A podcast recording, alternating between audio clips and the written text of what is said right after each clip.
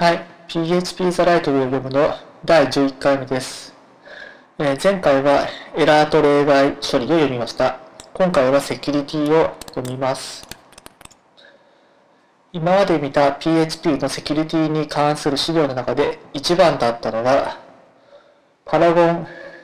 イニティアティブによる The 2018 Guide to Building Secure PHP Software がアプリ Web アプリケーションのセキュリティ PHP 開発者全員 Web アプリケーションセキュリティの基本を学ぶべきだ。内容としては大体こんな感じになる。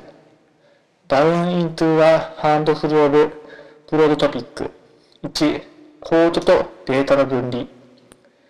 データをコードとして実行するときには SQL インジェクションやクロスサイトスクリプティングやファイルインクルード攻撃の恐れがある。コードをデータとして表示するときには、情報漏洩の恐れがある。2、アプリケーションロジック。認証認可の制御不全。入力検証。3、運用環境。PHP のバージョン、サードパーティーのライブラリ、OS。暗号化の弱点。弱い乱数、選択暗号文攻撃、サイドチャンネル、情報漏洩。世の中には悪い人たちがいて、あなたの書いた Web アプリケーションもきっと狙われている。必要な対策をして Web アプリケーションのセキュリティを固めておくことが大切だ。ありがたいことに、The Open Web Application Security Project の人たちが基地のセキュリティ問題とその対策をまとめてくれている。セキュリティが気になる開発者は必読だ。パドラニック・バディが書いた Survive the Deep End PHP Security の Web アプリケーションセキュリティに関して PHP, PHP 向けに書かれた良いドキュメントだ。パスワードのハッシュ処理。誰もがいつかはログイン機能を持つ PHP アプリケーションを書くことになる。ユーザー名とパスワードのハッシュをデータベースに保存して、ユーザーのログイン時にそれを使って認証するというやつだ。データベースにパスワードを保存するときは適切にハッシュすることが大切だ。ハッシュと暗号化は全く違うものなのに混同されることが多い。パスワードのハッシュは不可逆な操作で、ユーザーのパスワードに対して一方通行で行う。出来上がる結果は固定帳の文字列で元には戻せない。つまりこのハッシュを別のハッシュと比較すれば元の文字列同士が一致するかどうかは判断できるが、元の文字列が何だったかはわからないっていうことだ。パスワードをハッシュせずにデータベースに保存していると、万が一第三者に不正アクセスされた場合に全てのユーザーアカウントが乗っ取られてしまう。ハッシュと違って暗号化は元に戻せる。暗号化そのものは使う場面を選べば便利なものだけど、ことパスワードの保存に関してはうまい手段ではない。パスワードには個別にソルトが必要だ。ランダムな文字列をパスワードにつけてからハッシュするってこと。そうしておけば、基礎攻撃から守れるし、レインボーテーブル、ありがちなパスワードとそのハッシュをまとめた変換テーブルによる攻撃も防げる。ハッシュとソルトは欠かせない。だって大抵のユーザーはいろんなサービスでパスワードを使い回すものだし、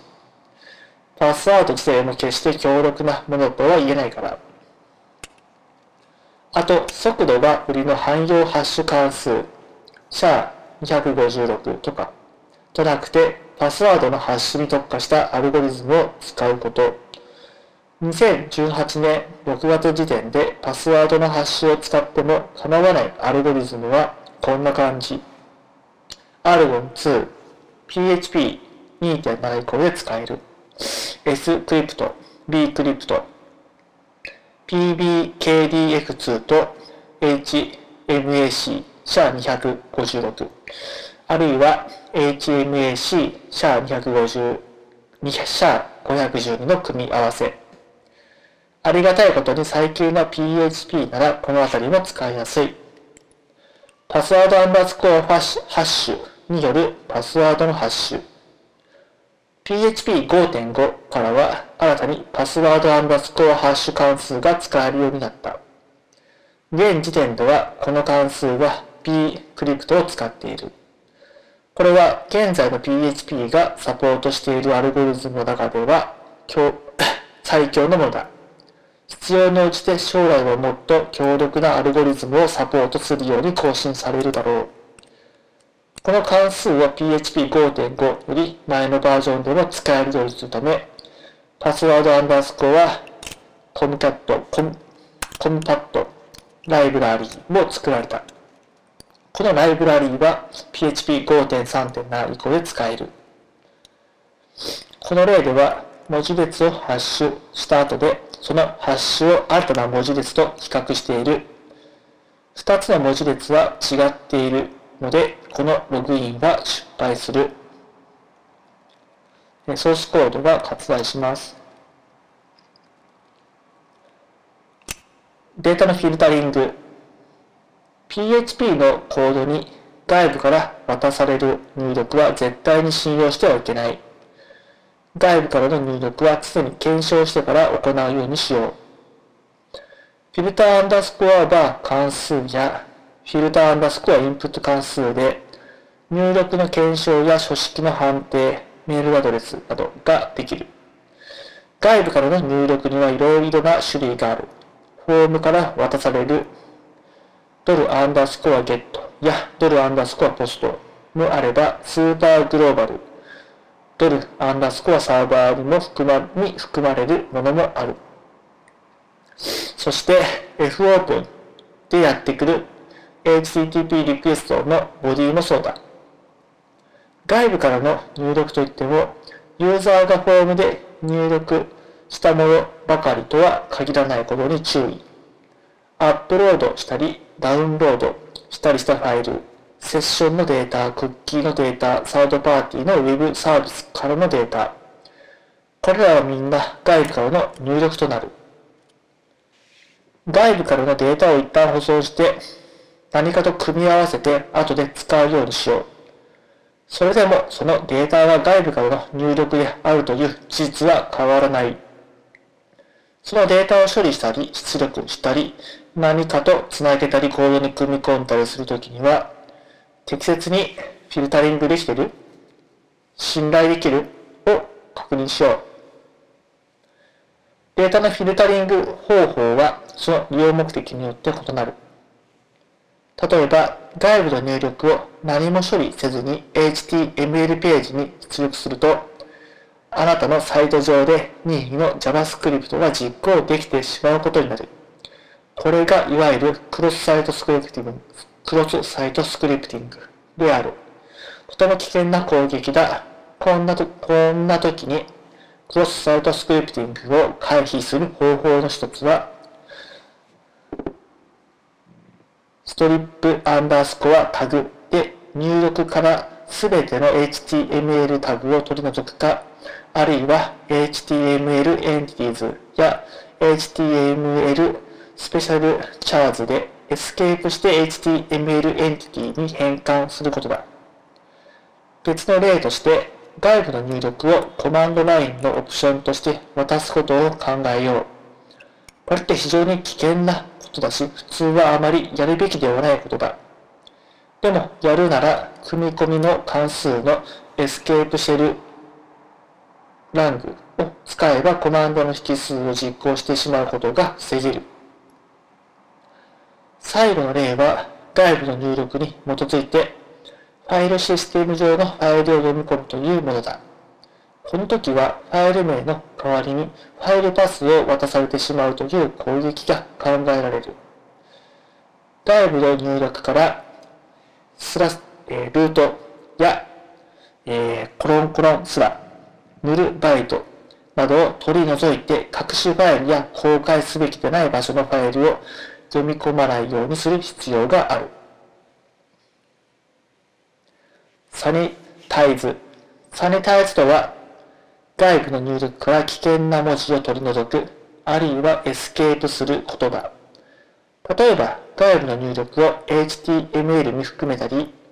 SQL クエリに組み込んだりする前にサニタイズが必要になる。PDO でバインド変数を使う場合は、PDO が入力をサニタイズする。外部の入力を HTML として組み込むときに、いくつか安全な HTML タグはそのまま使わせたいという場合もある。そんな要求を実現するのは非常に難しいので、大抵の場合はマークダウンや PP コードなどのフォーマットを代替手段として使うのだが、どうしてもという場合は HTML、えー、プリ、フプリファーのようなホワイトリストライブラリを使える。アンシリアライズ。ユーザーからの入力など、信頼できないところから渡されたデータをunserialize するのは危険だ。悪意のあるデータが送り込んできたオブジェクトのインスタンスを生成できてしまい、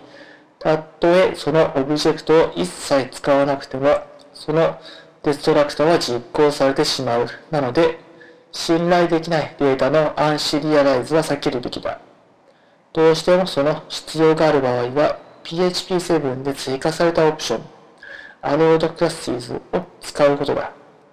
このオプションは許可した型のオブジェクトだけを unserialize できるように制限するものだ。バリデーション。バリデーションとは、外部の入力が期待通りであるかどうかを確かめること。例えば、ユーザー登録の処理ではメールアドレスや電話番号、あるいは年齢などを検証することになるだろう。設定フィル、設定ファイル。自作のアプリケーションで設定ファイルを使うときには、これらの指針に従うのがおすすめだ。設定情報に直接アクセスしたり、ファイルシステム経由で取り込んだりできないようにする。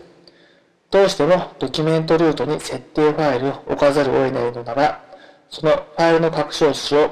.php にする。そうすれば仮にそのファイルへの直接アクセスされたとしても、中身がそのまま見えてしまうことはない。設定ファイル内の情報は適切に保護すること、暗号化するなり、ファイルシステム上のパーミッションをきちんと設定するなりしておく。パスワードや API トークンなどの機密情報を含んだ設定ファイルはソース管理システムに含めないようにする。レジスターグローバルズ。注意。PHP5.4.0 からは、レジスターグローバルズという設定項目がなくなったので、この設定は使えない。このページは単に大昔のアプリケーションをアップグレードしている人たち向けの警告として用意したものでしかない。レジスターグローバルズを有効にすると、ドルアンダースコアポストやドルアンダースコアゲット、そしてドルアンダースコアリクエストなどの内容にアプリケーションのグローバルスコープでアクセスできるようになる。これを使うとアプリケーションの問題が発生しやすくなるというもの。そのデータがどこから来たものなのかをアプリケーション側で判断できなくなるからだ。例えば、ドルアンダースコアゲット、カッコ風の内容にドルアンダースコアでアクセスできるようになるのだ。これは宣言されていない変数の中身を自動的に上書きしてしまうことにつながる。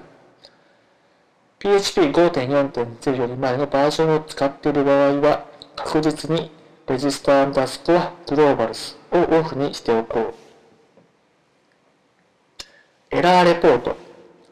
エラーを記録しておくと、アプリケーションに何か問題があった時にその原因を見つけやすくなる。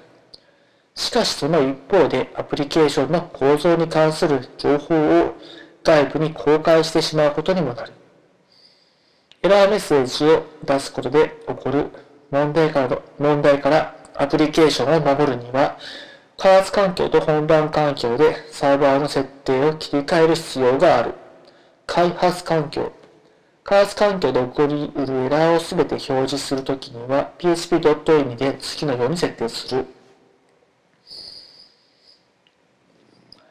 えっ、ー、と、設定ファイルは、えー、こちら来ます。e アンダースコアストリクトエラーレベル定数は5.3.0で導入されたもので、当時は e アンダースコアオールには含まれていなかった。でも、5.4.0からは e アンダースコアオールに含まれるようになった。だからどうなんだって、あらゆるエラーを表示したいときには、5.3の場合はマイナス1、あるいは e アンダースコアオール、パイプ、e アンダースコアストリクトを使わないといけないってことだ。本番環境。本番環境でエラーの情報を見せないようにするのには、php.ini で次のように設定する。設定内容については割愛します。この本番環境用の設定をしても Web サーバーのエラーログにはエラー内容がきちんと残る。しかしユーザーにはエラーが見えなくなる。これらの設定項目についてもっと詳しく知りたければ PHP のマニュアルを読もう。Thank you.